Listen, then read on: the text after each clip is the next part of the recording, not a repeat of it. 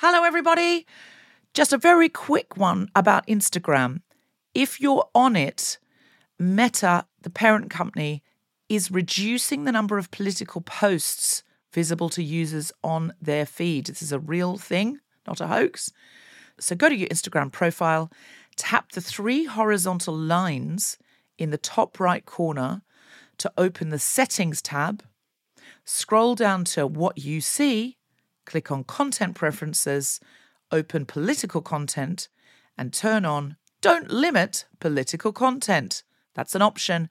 Otherwise, you won't see almost anything we post because we are deemed political. Please do that now, or you won't even see the posts about our shows, our fun things. So, if you want to see Guilty Feminist content and know when we're coming to a place near you or releasing a new podcast, do it now. A lot can happen in three years, like a chatbot may be your new best friend. But what won't change? Needing health insurance. United Healthcare Tri Term Medical Plans, underwritten by Golden Rule Insurance Company, offer flexible, budget friendly coverage that lasts nearly three years in some states. Learn more at uh1.com. Protect your dream home with American Family Insurance. And you can weather any storm. You'll also save up to 25% by bundling home, auto, and life. American Family Insurance. Get a quote. Find an agent at amfam.com. Products not available in every state. Discounts may not apply to all coverages on an auto or home policy. Discounts do not apply to life insurance policies. Visit amfam.com to learn how discounts may apply to you. American Family Mutual Insurance Company SI and its operating companies American Family Life Insurance Company 6000 American Parkway, Madison, Wisconsin. I'm a feminist, but when my goddaughter and I were swapping aphorisms, if you will, she told me, after I took her to see Pinocchio, that money can't buy you love. And I replied, Yes, eight year old goddaughter, but it's just as easy to fall in love with a rich person as it is to fall in love with a poor person. and then I was quite pleased with myself because I hadn't been heteronormative.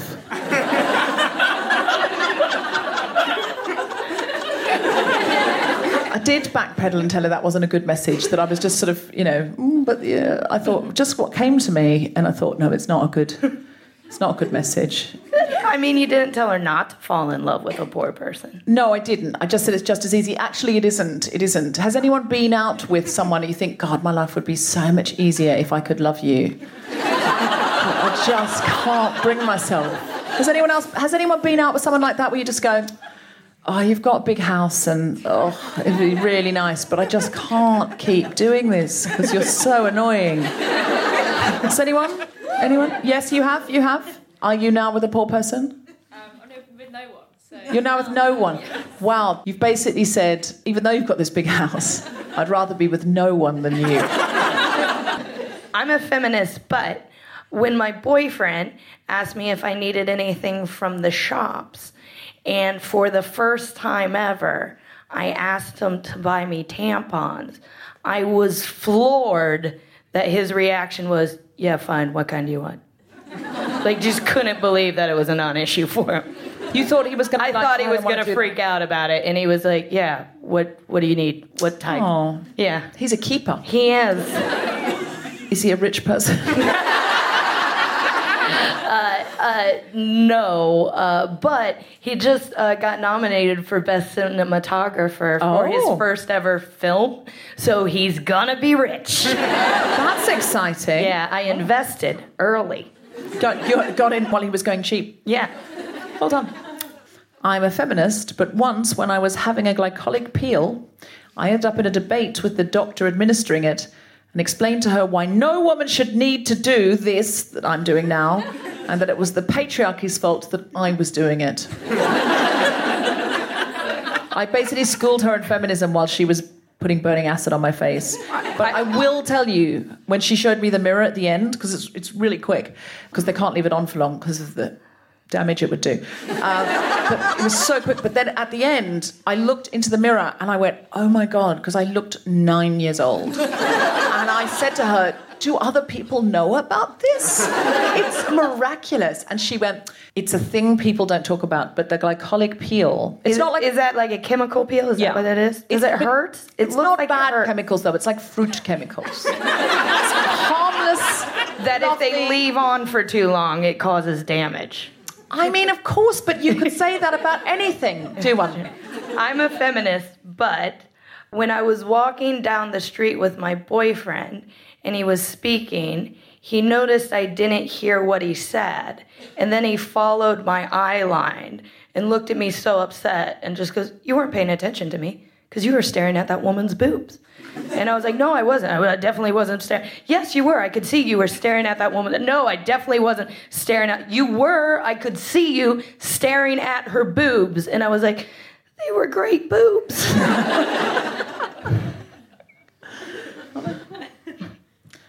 That's a that's such an odd conversation to have with your boyfriend.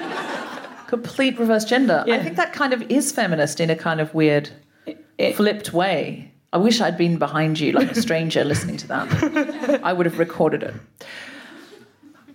I'm a feminist. I'm a feminist. But if John Hamm asked me if he could. but if John Hamm asked me if he could have my podcast, I'd probably say, for how long?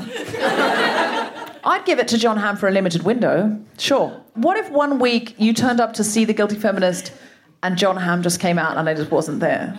And he was just like, I'm a feminist, but I played Don Draper, famous misogynist and womanizer. Love me. I mean, I would be here. The thing is, I would be here. If that ever happens, I'm in the audience, I'm in the front row. Look for me in the front row. I'll probably be in a baseball cap and sunglasses, but I'll just be looking up in adoration. I am a feminist, but when my boyfriend was still mad at me for staring at a woman's boobs on the street and not listening to what he had to say, my argument was, Well, what do you want from me? She was wearing a bright shirt and no bra, so clearly she wanted me to look at her boobs. Wow. So is it still feminist? Yeah, no. You seriously crossed a line, Abigoliah. Yeah, yeah. That's over. Live from the National Portrait Gallery, the Spontaneity Shop presents Guilty Feminist. With me, Deborah Frances-White, guest co-host Abigoliah Schamaun, and very special guest Anita Anand, talking about pushing back.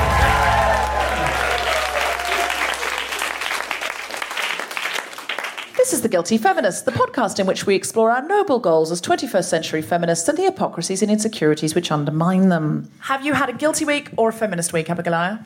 Uh, I had a feminist week because I did your new material night. Oh, yes, you did. Material night, and now I am doing this podcast. And last night, which never happens in stand-up comedy, I went to an open mic. That happens all the time.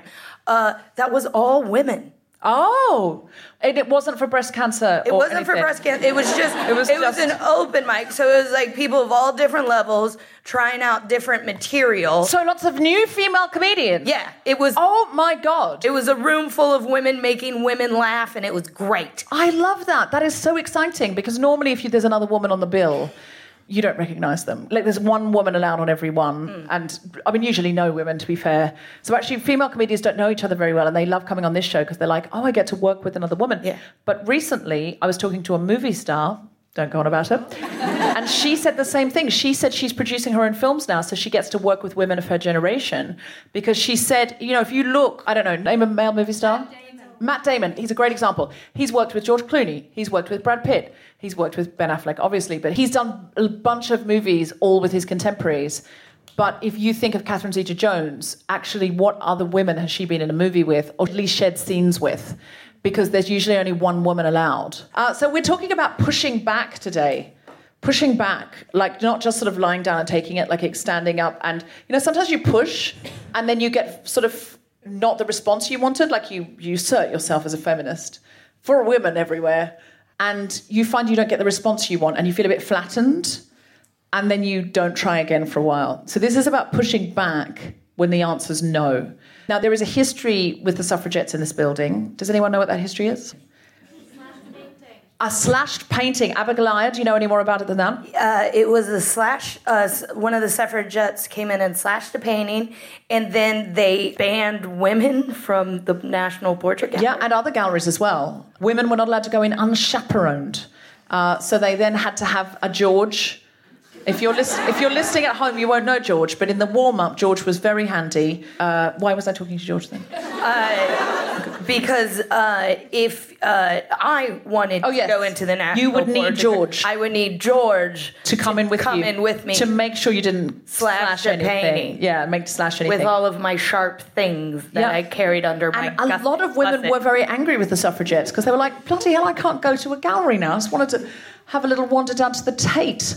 And now I'm screwed because of you. I don't even want the vote. A lot of women felt like that. They felt like, I've got influence, I've got. Eh. We always think it was all women. But as always with radical movements, it's not all anything. A lot of people are much more comfortable with the status quo. And so this building has got a huge history with the suffragettes in as much as one of the suffragettes damaged a painting. And then this gallery Do- was a little bit. I don't. I mean, is anyone who's in from the gallery? Who's is official here? Who who was responsible for being patriarchal and saying women couldn't come in here anymore? And the director. And what was that director's name? Presume. I'm assuming it's a man. I think it was might have been Holmes. Holmes. Yeah. Oh, It was Sherlock Holmes. I don't think it was. I'm gonna go. I, I'm not a history buff, but I'm gonna go out on a limb. and say it wasn't Sherlock. it wasn't Sherlock Holmes. Sherlock Holmes's brother, Nigel Holmes. Nigel Holmes.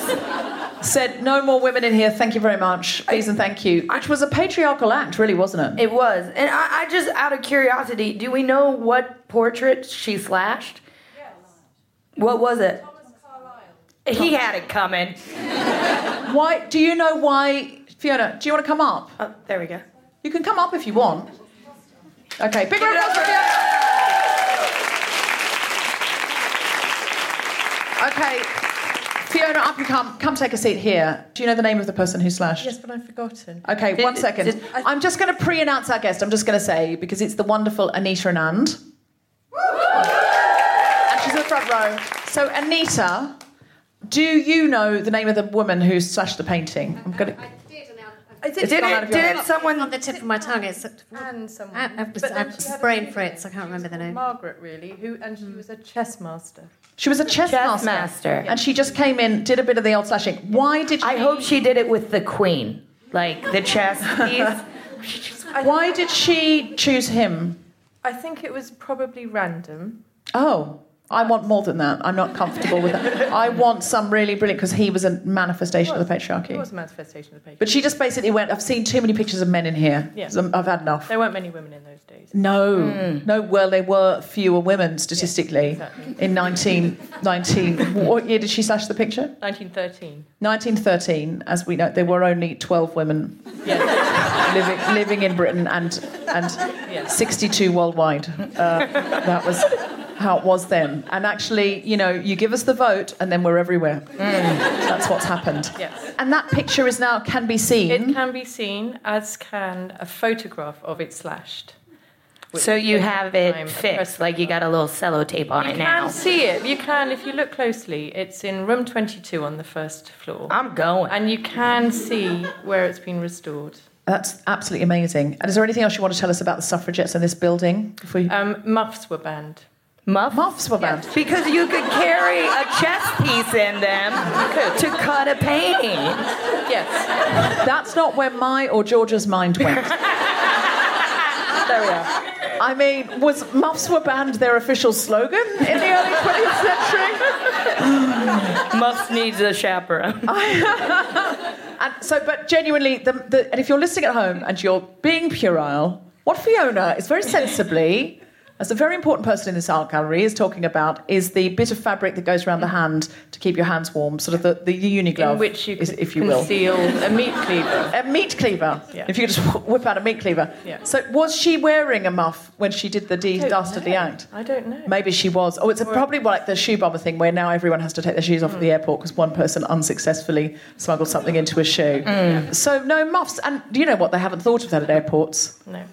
I'm gonna, I'm gonna exercise my right to wear a muff everywhere I go from now. Do you know what? Next week I'm gonna come back with a muff. It's spring. yeah. I don't care. It doesn't look like spring. I'm gonna come back in with a muff just to flaunt my 21st century privilege. Um, Fiona, thank you very much. Big round of applause for Fiona.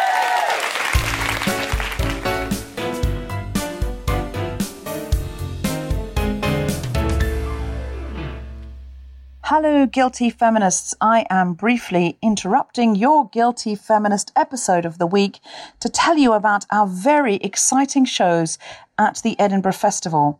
Now, the Guilty Feminist shows themselves are sold out, but the Guilty Feminist is partnering with Amnesty International UK to resurrect the sleeping secret policeman.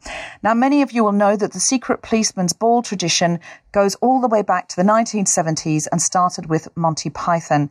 It's carried on about twice a decade with some comedy greats that you know and love. And this is a very exciting thing that the Guilty Feminist is getting to partner with Amnesty International UK to bring to Edinburgh the Secret Policeman's podcast live at the Edinburgh Playhouse.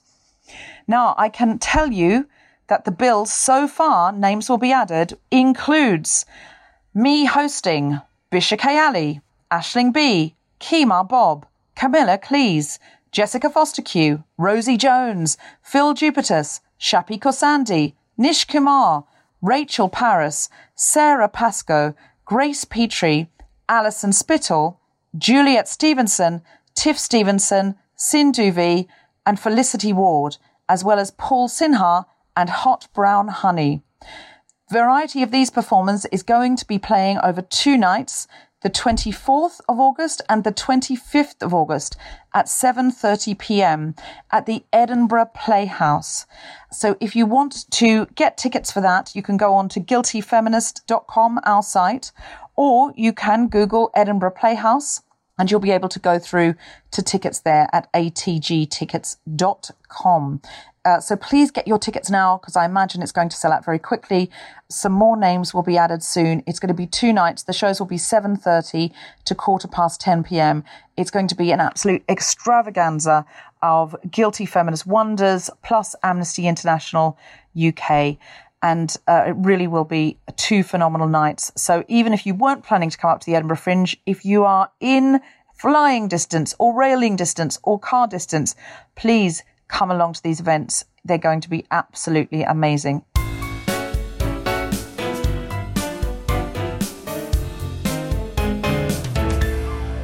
Please welcome to the stage the fabulous Deborah Frances-White.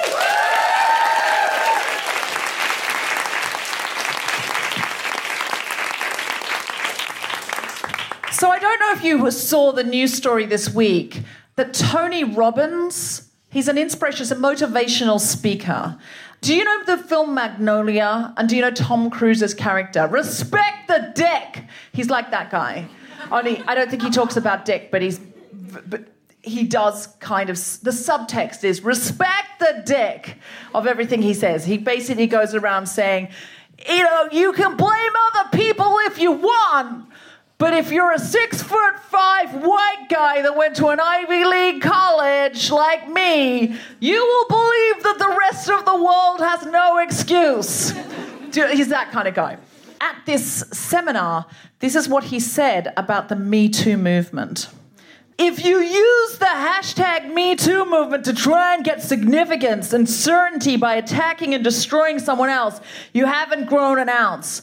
All you have done is basically use a drug called significance to make yourself feel good.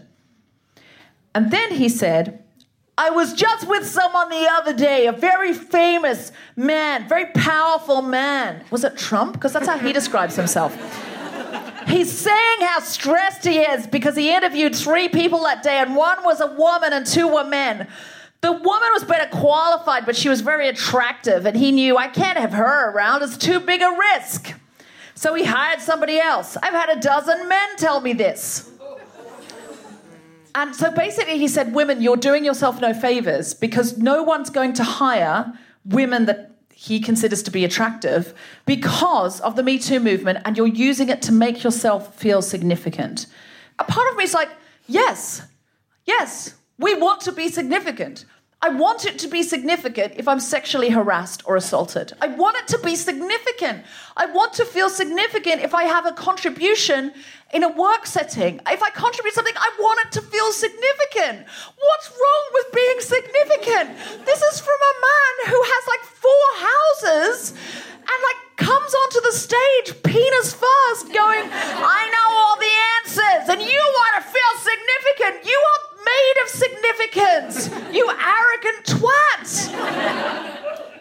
Anyway, um, then there was some blowback.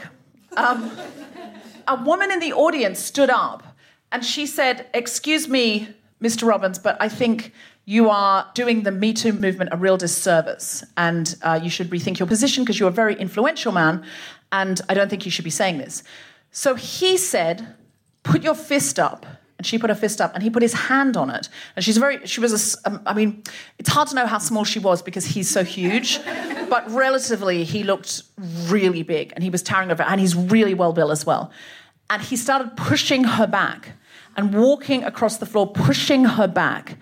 And he said, See, you're resisting me. You're resisting me, and it's not working. It's not working. Basically, his message, women, is resistance is futile. If a man has better upper body strength, you're fucked. And he is, of course, right about that. He was basically demonstrating this is how it happens. But as Abigoliah pointed out to me when we discussed it later, what he was not really expecting was that the Me Too movement is, in fact, the antidote to one woman who can't push back. Because what happened was all the women pushed back.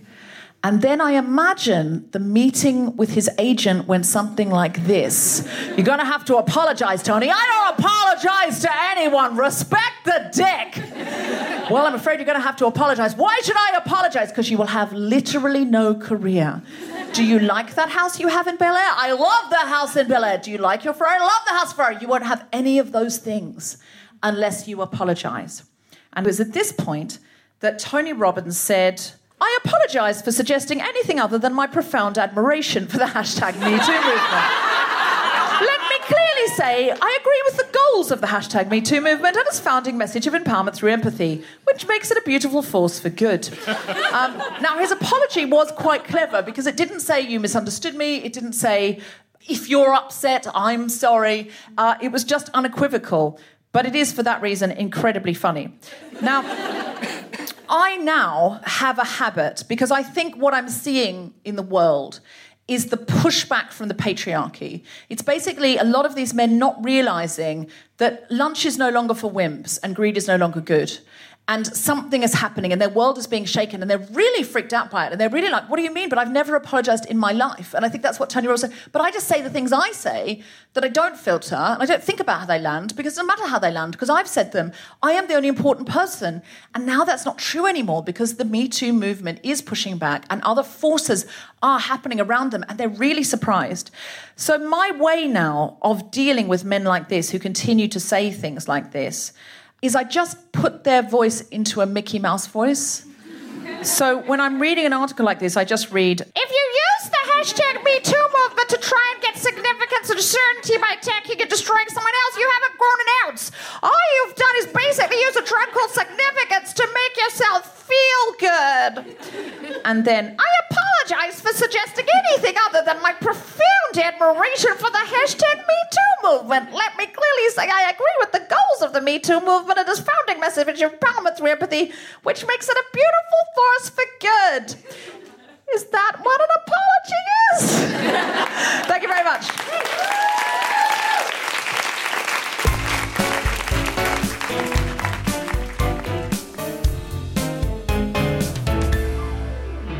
As many of you know who've been listening for the last few weeks, I've written a book called The Guilty Feminist. It's my view on feminism, 21st century feminism, and guilty feminism. It's got lots of new material as well as some old favourites that people have requested. You can pre order that book from Waterstones. Go to guiltyfeminist.com. Also, I am doing events in various areas of the country where we're having live shows, and I will assign your copy of the book and do meet and greets. So please go to guiltyfeminist.com and see if there's one happening in your area. And if so, if there are still tickets left. To celebrate the release of The Guilty Feminist, uh, Waterstones is offering you the chance to win a pair of tickets to see the Guilty Feminist podcast live, a signed copy, and other Guilty Feminist goodies, t shirts, badges, etc.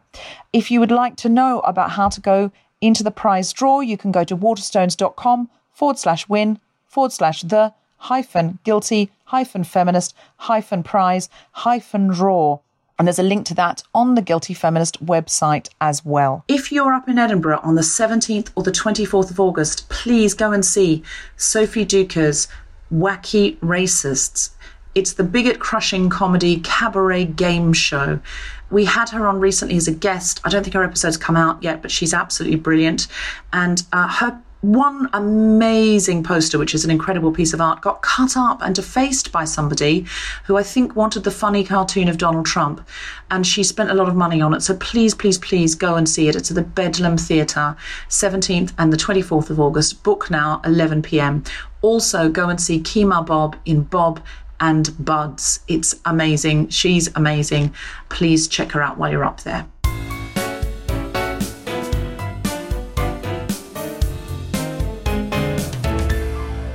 Our guest today is a television and radio presenter regularly seen and heard on the BBC who has recently published a book about suffragette Princess Sophia. Please welcome to the stage the wonderful Anita Anand.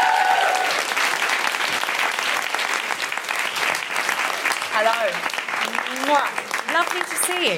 Love to see you. For, now, Anita, you have been our guest before. You were on the Palladium show on the I suffragette can't get enough of you guys, yeah. I know, but we didn't have enough exclusive Anita Anand time, so we invited you back.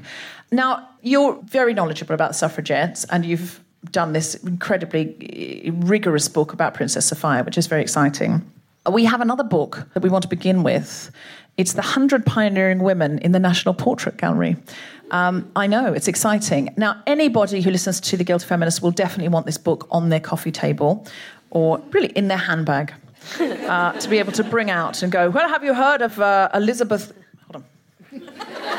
have you heard of Elizabeth Cowell? There are just incredible portraits. So these women are not, uh, it's not that no other women are brilliant. It's that these are women that the National Portrait Gallery has beautiful portraits of, but they are significant. And you might notice in lots of galleries there are more paintings by men than uh, women, and lots of the women aren't wearing any clothes. And so this is portraits of significant women. And so it's a really, really beautiful book to have. Anita and Abigoliah, I'm going to ask you, which women popped out of this book for you? Well, it's interesting you say that, you know, there are not many pictures by women and of women in galleries. And there's one person who is here in the portrait gallery who is both. So her name is Louisa Jopling, and it's a beautiful, beautiful picture in this very, very beautiful book. She's absolutely stunning. She's sort of standing there really defiantly, and she is a stunning, stunning woman. She was also a militant suffragette. And one of the things that used to happen when the suffragettes decided they wouldn't pay taxes or they wouldn't pay fines, which they did regularly, defying the authorities, you know, send me to prison, let's see how that works for you, stuffing up the prison system with their hunger striking. One of the things that the government started doing when hunger striking was frowned upon was seizing assets. So they would barge with bailiffs into houses and take the most precious possession that a woman had and then auction them. So there would be these mass suffragette shaming auctions that would take place. And the suffragettes were just such a wonderful bunch and a wonderful bunch of defiant women. They would entirely invade the auction rooms. And Louisa was one of the people, Louise Jopling was one of the people who led these invasions. And Sophia, this happened to her, uh, the princess I wrote about, they barged into her home at Hampton Court. They took some of her most precious jewellery and they took it to be auctioned. The suffragettes filled every seat in the auction house. There were a few men, but they didn't dare open their mouths. Not even to squeak because they would have been just jumped on. And the bids just kept getting lower and lower. And there's a transcript of the auctioneer who is literally having an aneurysm trying to sell a rather beautiful brooch. And finally, it is Ms. Jopling, who is this fantastic, not only beautiful woman, but the thing about her is that she's, she's also a rather wonderful portrait painter. She buys it, and then they do this whole wonderful thing. They turn the shaming, you know, this, the equivalent of putting a woman in the stocks, into a celebration, and they handed it back to Sophia, who then gives a big speech, and then cake was produced. And buns. This sounds like the best day ever. Yeah. That's amazing. There were very few laws protecting women, and particularly women who were involved in, you know, the dirty business of trying to get the vote. There were those who were very high up in government, somebody in the Home Office, actually wanted women who were prosecuted for doing any kind of criminal damage for the suffragette cause to bypass the prison system altogether and just go into a lunatic asylum Wow. because he said they were mentally unhinged and tried to get something off the ground legislation wise to have that actually written into law. Wow. Yeah. So she, that's a great example of a woman who pushed back. What page is she on? She's on page 72. And She's isn't on she page just wonderful? 72. I feel like I want to get a second book so I can cut out. I mean, this is probably, I shouldn't say this, but sort of put some up, frame some of these women. It, it had crossed my mind too. Oh, God. Don't buy this in order to cut it up and frame it. You shouldn't talk about cutting up pictures in the gallery. No, it's, They're quite touchy well, you about should. that here. It's the spirit of suffragettes. Abigoliah, have you got somebody you'd like to put forward? Yeah, this was really fun to go through because I didn't know a lot of the, the women in it. I found uh, Rosalind Franklin, who is a molecular biologist and chemist and X-ray. uh, uh, but in 1938, despite her father's resistance, as he was against women's higher education, she attended the Newnham College in Cambridge. And then she went on to be this great researcher at King's College investigating the structure of, uh, which is DNA, uh, but the long word for it. And her research, uh, listen, guys, okay, I got chutzpah. I don't got smarts, okay? Uh, and that's what, one reason why I think she's so cool is like while she was there doing all this research, her uh, male colleagues like belittled her and uh, didn't want anything to do with her findings, and she was banned from the university dining room and the men only pubs. But it turns out that her research that she did while she was there was a vital contribution that has been historically overlooked. We know that. Some people would say significant, almost like she's significant and sought significance in her work, Tony Robbins. You twat. Yeah. But her work then paved the way for uh, basically the guy who discovered the DNA strand. Her work is what led him to discover it. So when Almost like she discovered it and then he took the credit, probably. well, It happens a lot in science, though. it happens a lot. It turns out, like, she loosened the jar so much that the jar top was lying off. and then he went, oh, wow, look at this jar. It looks like I've opened it in my sleep. well when they, I'm not saying that happened here. I've no Well, proof, I will say when they were awarded the Nobel Prize for their discovery, Crick Watson Oh, is- yeah, uh, yeah, suggested that she also be awarded the Nobel Prize as well because their work would not have happened with her work. Was this what she was But already dead She they passed away, and they yeah. don't give this, the yeah. Nobel Prize after you've passed on. But they did acknowledge they were the only ones who did because everyone she worked with at King's College were like, "Get away! You're a dirty girl and you have cooties." And she was like, "But I have really good research about these cooties, and like I know why they are what they are." And they were like, "Yeah." My pick from this book for a woman who pushed back is Olive Elaine Morris. Um, it's an amazing photograph of her in 1973. She personifies 1973. She's incredible. Uh, she was a political activist and community leader, George. based in and around the countercultural hub of Brixton in London, arriving from Jamaica aged nine. Uh, she was politicized in the 60s and 70s. And uh, when it's very small print, isn't it? Now I see your problem, Abigoliah. Yeah, thank you, thank you. When stop and search laws, discrimination in housing and employment made life extremely difficult for the African Caribbean community. And she was indefatigable in her fight, brilliant word. She constantly pushed back. And in 1969, she received a three month suspended sentence for interceding in a Nigerian diplomat's arrest for a parking offence. Having been racially and physically abused by the police during this incident, she joined the Revolutionary Socialist Black Panthers in the 1970s and was a founder member of the Brixton Black Women's Group. And so she was somebody who fought for racial equality and for feminism. And it's just the most incredible picture of her. And she's definitely one I'm cutting out of my alternative book. Fiona, I promise you I won't cut any out. I will. I'm going to cut them all out. Um, to be honest, when this is done, it'll just be a book with Margaret Thatcher in it. she is in it. Tell us about Princess Sophia. You told us a little bit in the last show that she constantly wrote to Winston Churchill. Um, Yeah. So many times that he, you found a bit of paper where he'd written, never respond to this woman again, Yeah, or yeah, similar. yeah. How did she feel? Because you had to be over 30 and own property to get the vote. How did she feel when the vote came in, and how did other women? Now, she was wealthy, but I don't think she owned property, did she? She was kind of a, a sponsored pauper. To put it that way. I mean, she didn't own anything, actually. Her father, just a little bit of background if you hadn't heard me talking about it the last time, her father was the last Maharaja of Punjab and had been forced to sign over his kingdom as a small boy. Including the Kohinoor diamond, which is now in the Tower of London. Should have crime tape around it. It does not. But anyway, her father had come to Britain and been sort of more or less adopted like a pet by Queen Victoria, and that's how Sophia had grown up as Queen Victoria's goddaughter, but she didn't have anything. Everything had been taken from her father. So the grace and favour house that she'd been given at Hampton Court was charity. The stipend that she had was charity. So, you know, to push back against the very people who could take all of that away from you tomorrow is a pretty brave thing to do. Mm-hmm. She was also this sort of fantastically popular socialite. She was a fashion icon, straight model, women's magazines had just started to come out, and, and they loved her for the first part of her life when she was really quite benign and pointless, actually quite a nightmare, I think. You know, she just used to go to parties, that's all she cared about. And they absolutely adored her. They didn't want they wanted to wash the brownness off her because she had these two, you know, we talk about intersectionality these days. She was right there. She was an Indian, she was one of the only brown faces in the court. And she became this quite troublesome feminist as well. But when she was just being a good girl, when somebody Tony Robbins would have quite liked, um, they tried to wash the colour off her. So there was this magazine, The Church Times, that called her a thoroughly English gal, notwithstanding her great Oriental name. And suddenly, they don't know what to do with her because she has this sort of Damascene conversion. She goes to India.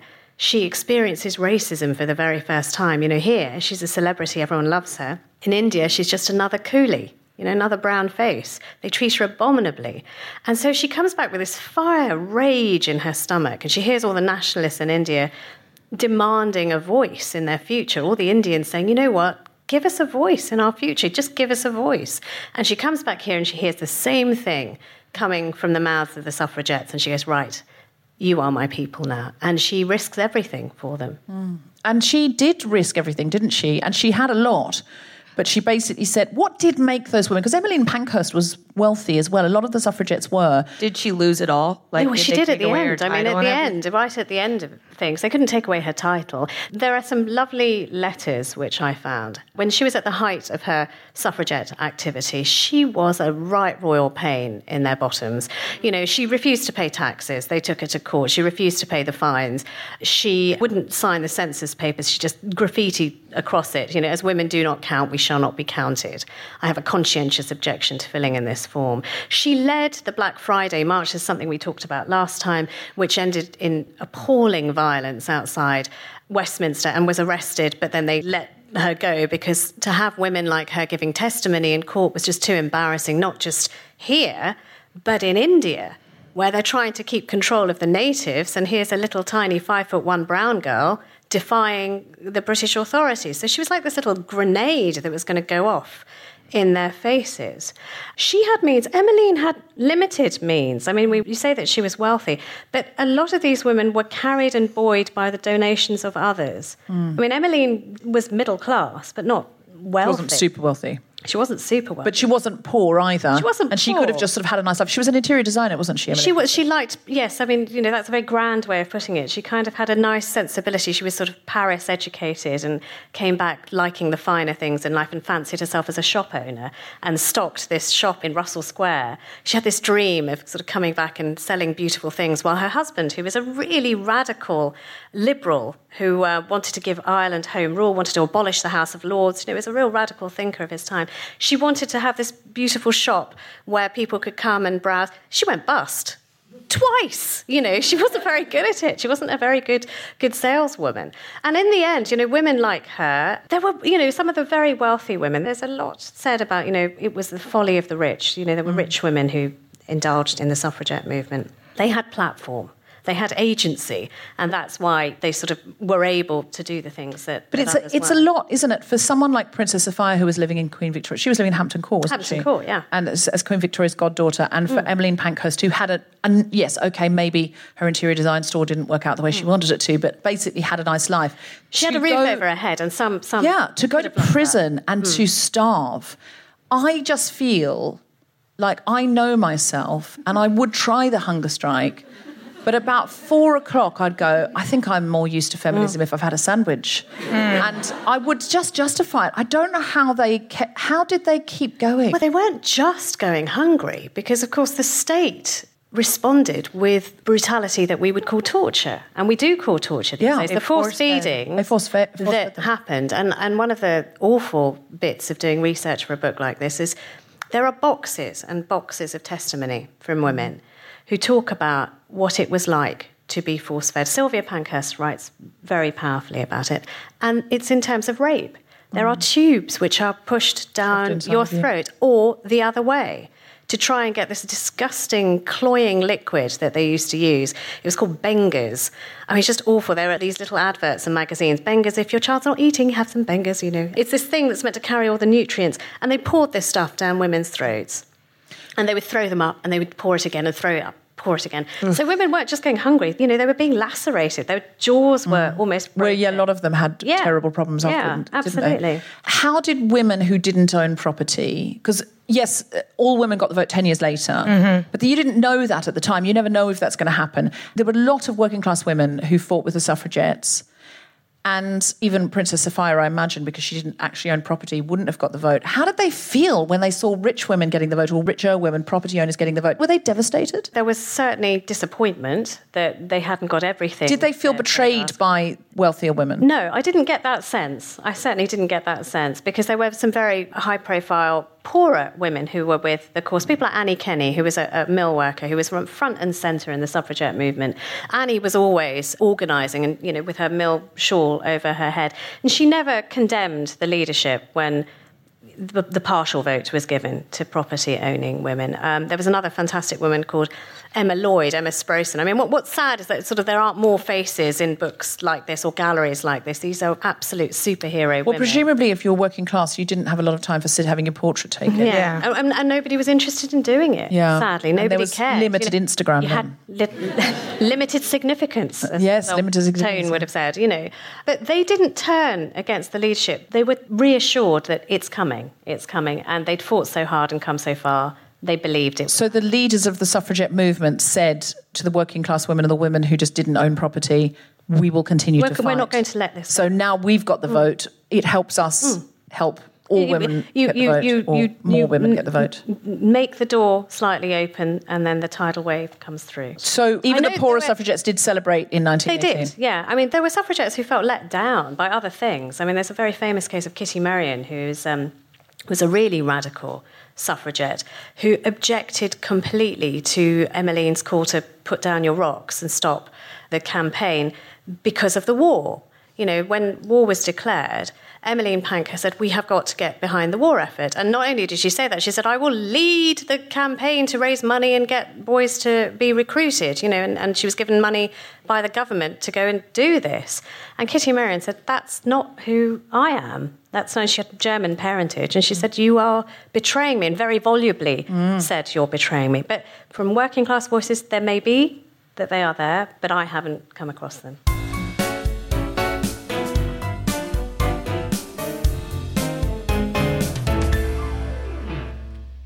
Last weekend, Steve Alley and I went to Calais, and the situation there is really, really bad at the moment. There are children camping in the mud. There's families over there who are really, really in desperate circumstances. And you've been just so amazing at the call for volunteering. Help Refugees told me pretty much all of the new volunteers that are going out there from the Guilty Feminist. We met somebody on the ferry called Katie, who was amazingly going over as a teacher for two weeks of her holiday. I can't just say enough how you're the best audience in the world for responding, leaving the house, heeding the call. We really, really desperately need donations right now. It's got to the situation where there's no more donations left to sort.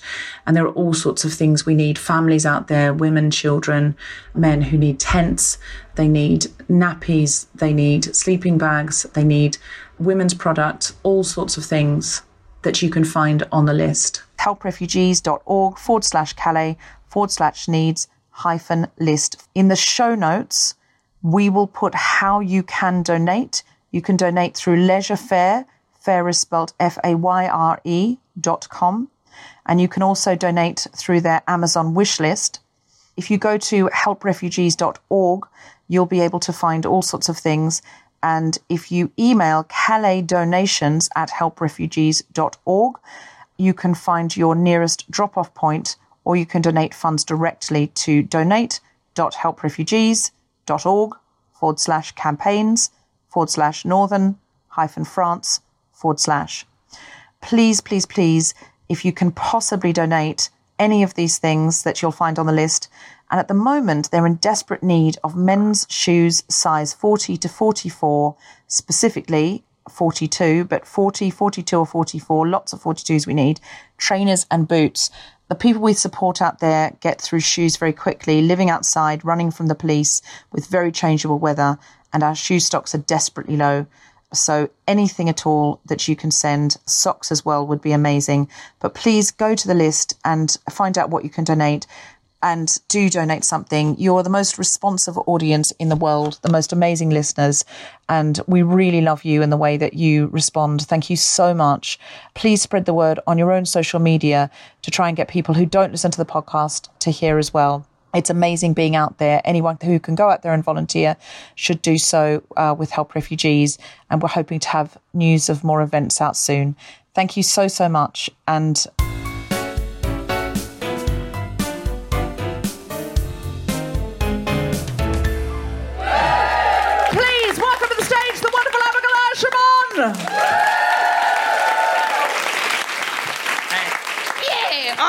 Um, okay, so I've had a really good couple of weeks. I just got back from Australia. It was so sunny there. I was in Adelaide and I had a bike while I was out there.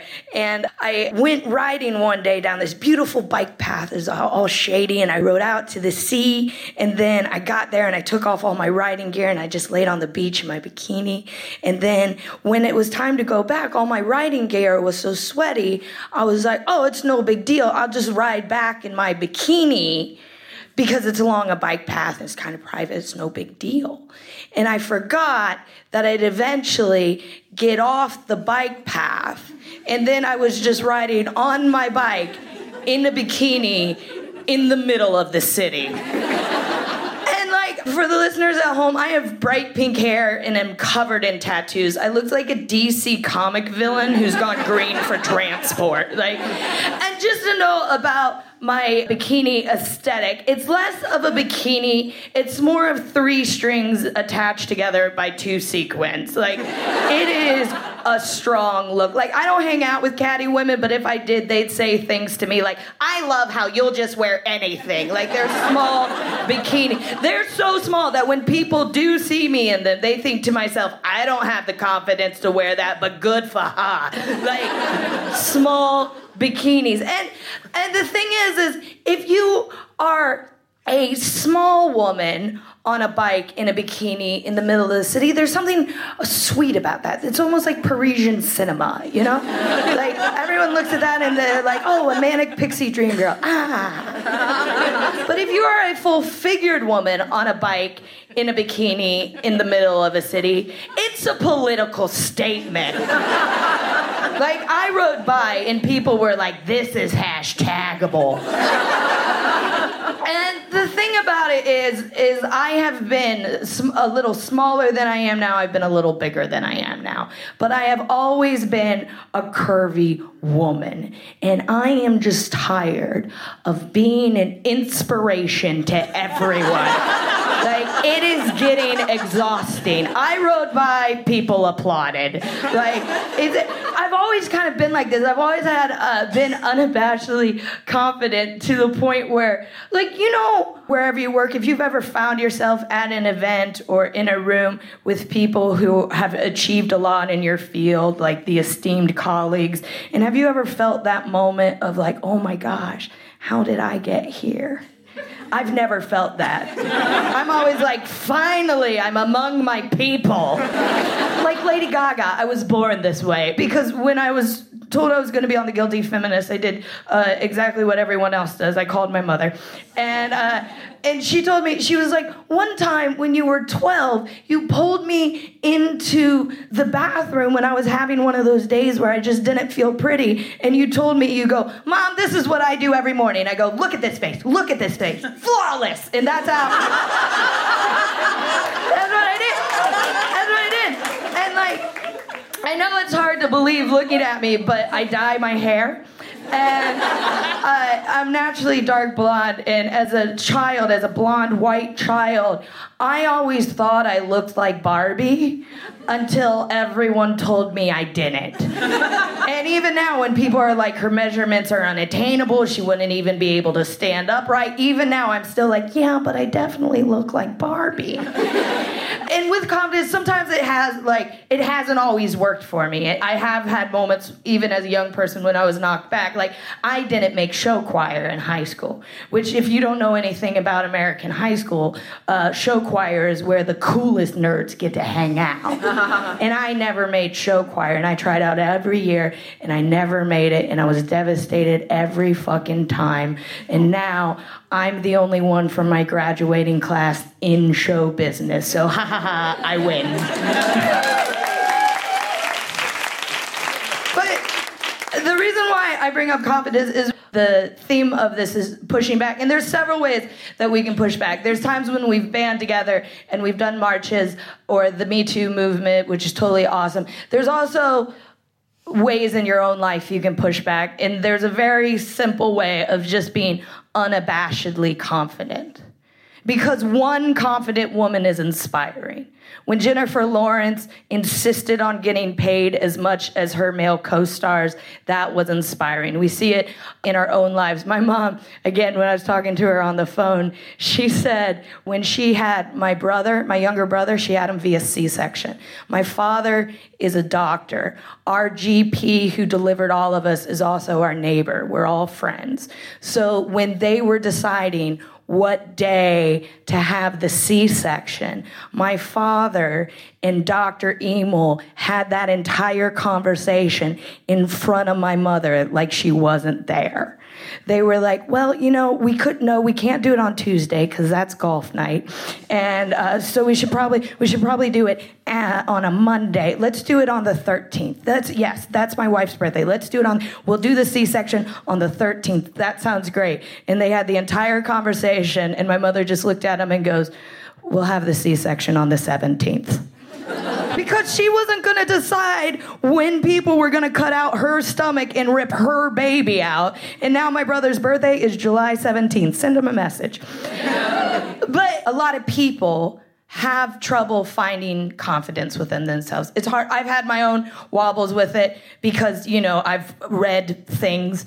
And like, even when I became a yoga instructor when I was 23, I desperately wanted to be thin. That was a thing that I want. And I lost all my confidence in my body and what my body could do. And I specifically wanted to look like my fellow yoga instructor, Kyoko Katsuru.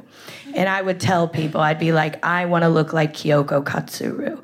And finally, a friend pulled me aside and was like, Abigoliah, you need to think about this because Kyoko is Japanese and a former Olympic gymnast. you were born and raised in Ohio and fed exclusively corn and pork until you were 20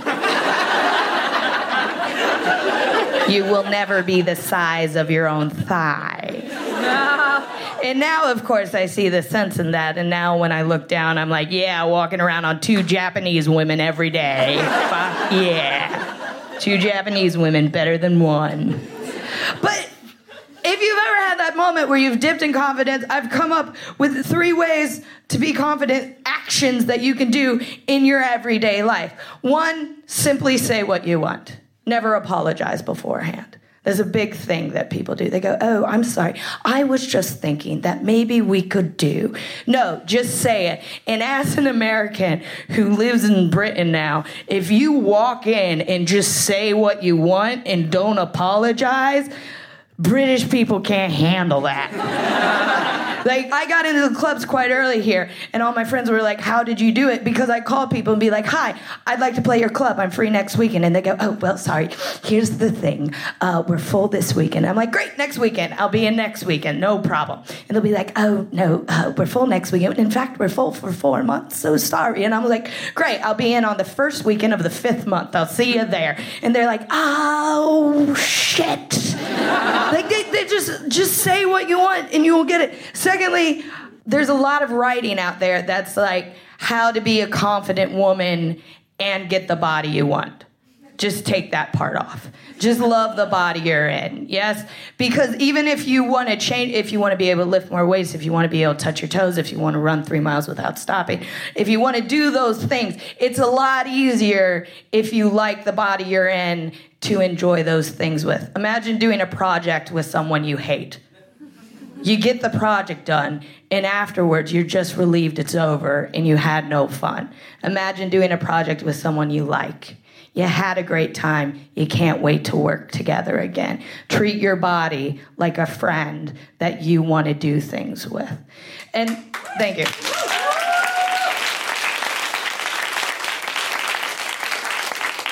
The third one, and I leave you with this, is simply know your worth. A lot of times when we go into uh, meetings or we have certain opportunities, our heads start to click over on all of the reasons why we might not get this opportunity. You are in that room because of something you've done, because of your, the education you have, because of some achievement you've made. Always remember that. For me personally, I have counted every stand up set I have done since I've started. So today, right now, this is my 2,235th time doing stand up comedy. So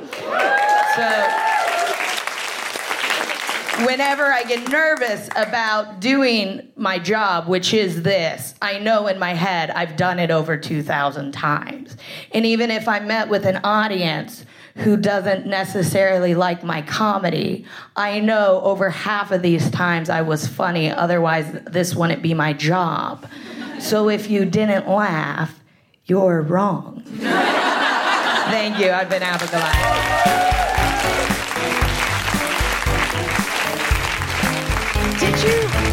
I just need to ask. Normally, I would go straight on, but I really do have to ask. As a small child, did you really take your mother into the bathroom and, when she was feeling down, and school her and say, "Every morning, I look into the mirror and go, look at this face, look at this face, flawless." Yeah, yeah. You Bette Midler as a child.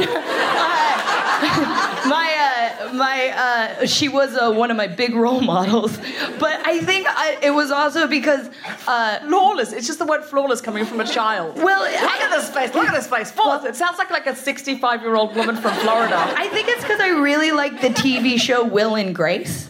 Oh. And that's how. Uh, a child when Will and Grace was on? I was like 11 or 12 when it Right. came out, and then I got to grow up with it. So yay!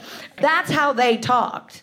Like so you that's talked like that as So a I was just like I was like Abigail with an A because Abigail with an A goes ah nah eh. like I was just like trying, which he stole from Liza with a Z because Liza with a Z goes nuts. And uh, guys, this is getting very niche very quickly. Yeah, yeah. Uh, but yeah, I, I just wanted to be like them, so that's how I started talking. That's amazing. That's amazing. I just love the idea of you as a kid saying to your mother, "These are my daily, my daily mantras. Look at this face. Look at this face. Flawless." I feel like we need it on a t-shirt. Like we feel like I, I, I think we should all, as this audience, for the next week, every morning, say that in the mirror, and then hashtag look at this face on Instagram and Twitter. Copy Abigail Iron and tell her how it's going. Yeah. And copy the guilty feminist and tell us if it's making you feel better. Like every time you feel down, you just find a mirror. Look at this face. Look at this face. Flawless. Uh, I'm so gonna try it. Yeah, oh, please do. I still do it sometimes. I'll be honest, when affirmations became a thing, I was so annoyed because I was like, I've been doing this since I was 12. And I Oh. never I never jumped You jumped didn't on that. realize that's what what you were doing. No, I had no idea. Oh, you'd made up. I, I thought I invented it. That's amazing. Do we have any questions from the audience? Hiya, it's a question about your book.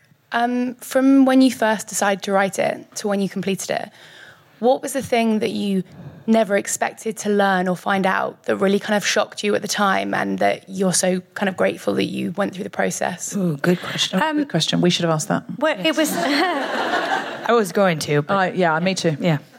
It's sort of something, it reminded me when Abigoliah was talking about Rosalind Franklin and the DNA discovery. And there's another woman here in this book as well from the Portrait Gallery, Jocelyn Bell Burnell, who discovered pulsars. This week it seems most potent because Mo Mowlam seems to have been deleted out of all of the celebrations of the Good Friday Agreement. I mean, I, I just can't believe how easy it is to delete women. And that was the first thing that I sort of realised when I was going through the book and I was finding these women who were extraordinary, who I'd never heard of. Indeed, you know, Sophia, who I should have known about but never heard of, is how easy it is for these great women to fall through the cracks. Now, sometimes it's sort of accidents of history, and if they are not very good at blowing their own trumpets, Sophia was terrible at it. She was asked for an entry for Who's Who, and you know, some of these blue blood aristocrats who you told your niece not to marry, you know, they bang on and on and on about how brilliant they are. All she said was um, interest, the advancement of women. That's all she wanted to say. So she didn't really push herself forward, but others try to rob people of their credit. So Marie Curie, you've probably all heard of Marie Curie. Mm-hmm. When Marie Curie discovered radium, do you know what the British newspapers said? They said, "Hooray for Pierre Curie, her husband." What? Oh, I didn't Pierre know that. Curie has discovered, and it ran in the front pages. And one of the women who I particularly love, I mean, things that I found surprising, is how easy that happened. But then the pushback that we're talking about. It's kind of similar to that Tony Robbins pushback, because one particular woman, Hertha Ayrton, now you probably haven't heard her name, but please remember it now. She was the first woman to be allowed into the Institute of Electrical Engineers, which in itself is pretty brilliant. But she made it her life's cause to crush any editor who said Pierre Curie had made that discovery. she went after them and after them and after them because she said one lie told about a woman has more lives than a cat. And it's thanks to Hertha Ayrton and her bloody minded doggedness that that started changing and suddenly Marie Curie got the credit she deserved. Wow. So we would have thought that was Pierre Curie if it Well, wasn't for you know, yeah, but that- I'm sure Possibly. at some Certainly point would have there been may the- have been a fact check, but you know that's what the newspapers Did did Mary Curie? Did she fight for it herself? Was No, she like, I- it was excuse me, Mar- guys? Uh, nah, nah, it was me. No, I mean she, they, they worked together. Mar- m- Yeah. Pierre Curie said it was her. You know, Oh, yeah. saying it, but but the newspapers were still. Jocelyn Bell Burnell, when she discovered the pulsar, which are you know they're beautiful things. I'm very fond of her because she is a consummate. I've got a thing about scientists. I'm married to a scientist, and actually she gave my husband his honorary doctorate. So I really like her. But when she discovered it, she'd written this paper and she was so young. I think she was just a postdoc when she did it. You know, she had her name on the research paper, but it was her supervisor and another researcher who went on to get the Nobel Prize for it that year. And that's not that long ago, I believe, not 1974, I think. You know. What page is she on? I want to see her. She's 137. When you think how recent a lot of this is, when people say, oh, well, we've got equality now, you go, it's implausible we have inequality now because of how recent, how could we possibly have caught up? And I was reading about, do you know the boxer, Nicola Adams? Yeah. She's currently the gold medalist in the women's flyweight division for the Olympics, but also she is the reigning Olympic, World, Commonwealth Games, and European Games champion at her weight. I mean, that's a lot, isn't it? That's a lot. When she was born, there was no women's boxing. So she was, in fact, the first woman to win an Olympic uh, medal for England. She was born in 1982. Like she wasn't born. Well, when she was born, women couldn't box, and you think, well, that's got to be 1955, right? It's around there, around there. No, 1982. So we have hardly been in the race for significance, actually. And even the women who had the headlines. I mean, Mo Mowlam, I'm still really angry about You really that. are angry I really about Mo am. I really We should do an episode about that. Mo- I Mo think Mowlam. So. I think Yeah. so. Because, you know, you talk to the people. I'm, I'm a political journalist, so I, I did sort of do bits in Belfast. And I spoke to people who were at meetings where there's this wonderful story where she got so angry with the people sitting around her. And she was having chemo treatment at the time that she took off her wig and threw it at one of them. Wow. You know, these, You've got to love Mo Mowlam. you just, but you, yeah, but how easy it is to delete people. That's what I find. It's extraordinary. too easy. Well, we are delighted that the National Portrait Gallery is not deleting these women or allowing these women to be deleted. So please get your copy of 100 Pioneering Women. It's only seven ninety five, and you can get it on the way out in the shop, but you can also buy Anita Anand's book on Princess Sophia on the way out in the gift shop. So exit through the gift shop. If you're listening at home, Fiona, how can you buy 100 Pioneering Women? And that is? Um, www.npg.org.uk. Okay, so it's www.npg.org. And you can go there and buy 100 Pioneering Women. And they're really inspirational. I think it's a really nice thing in the morning. These little blurbs, just look at their face, look at their fabulous face and a beautiful piece of art. Read the blurb and then look in the mirror and go, look at this face, look at this face, flawless.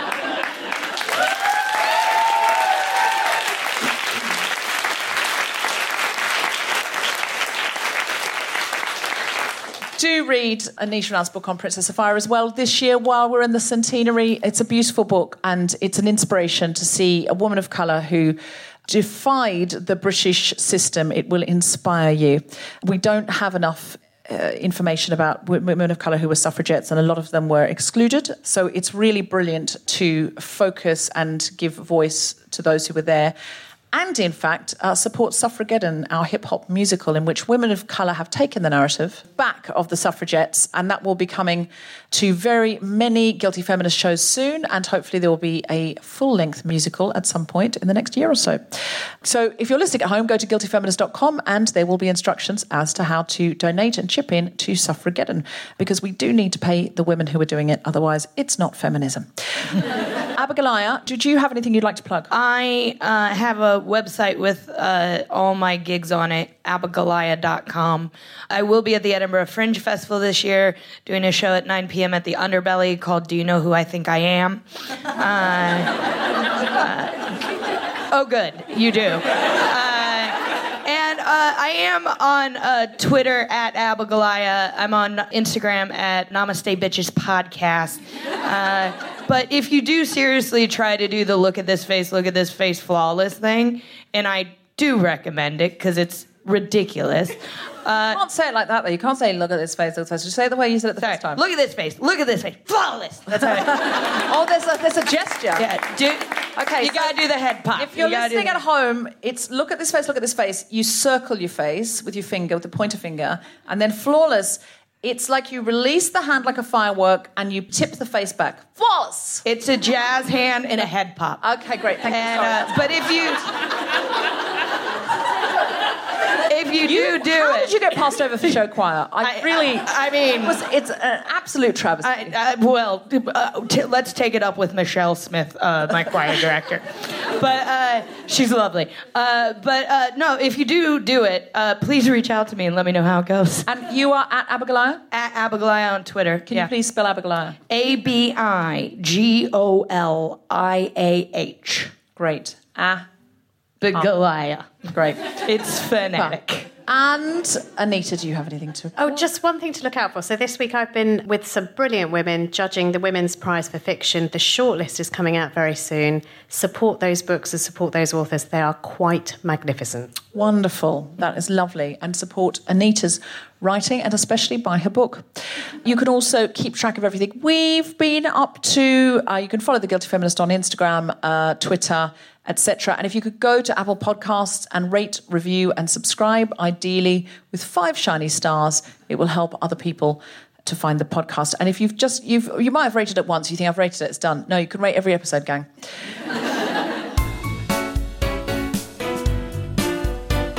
You have been listening to The Guilty Feminist guest co-host Abigoliah Schamaun, and our very special guest Anita Anand.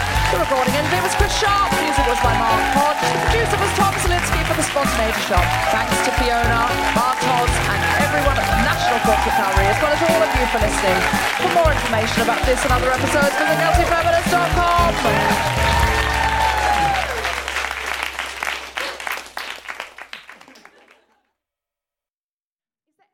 visit this just because I like the mic to come out so I can sit in the chair and see both people. And at the moment, it's really pulling, and I'm going to be sitting like this, and I'm not going to be able to see anybody. So, is there any way we could adjust the mic? Thank you. Well,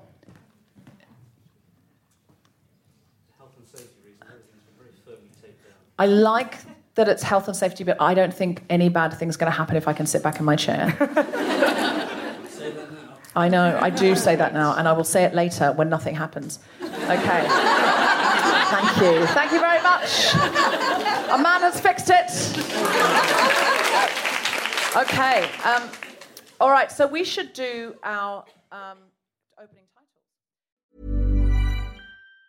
Planning for your next trip? Elevate your travel style with Quince. Quince has all the jet setting essentials you'll want for your next getaway, like European linen, premium luggage options, buttery soft Italian leather bags, and so much more. And it's all priced at 50 to 80% less than similar brands. Plus, Quince only works with factories that use safe and ethical manufacturing practices. Pack your bags with high-quality essentials you'll be wearing for vacations to come with Quince. Go to quince.com slash trip for free shipping and 365-day returns. Hi, I'm Daniel, founder of Pretty Litter. Cats and cat owners deserve better than any old-fashioned litter. That's why I teamed up with scientists and veterinarians to create Pretty Litter. Its innovative crystal formula has superior odor control and weighs up to 80% less than clay litter.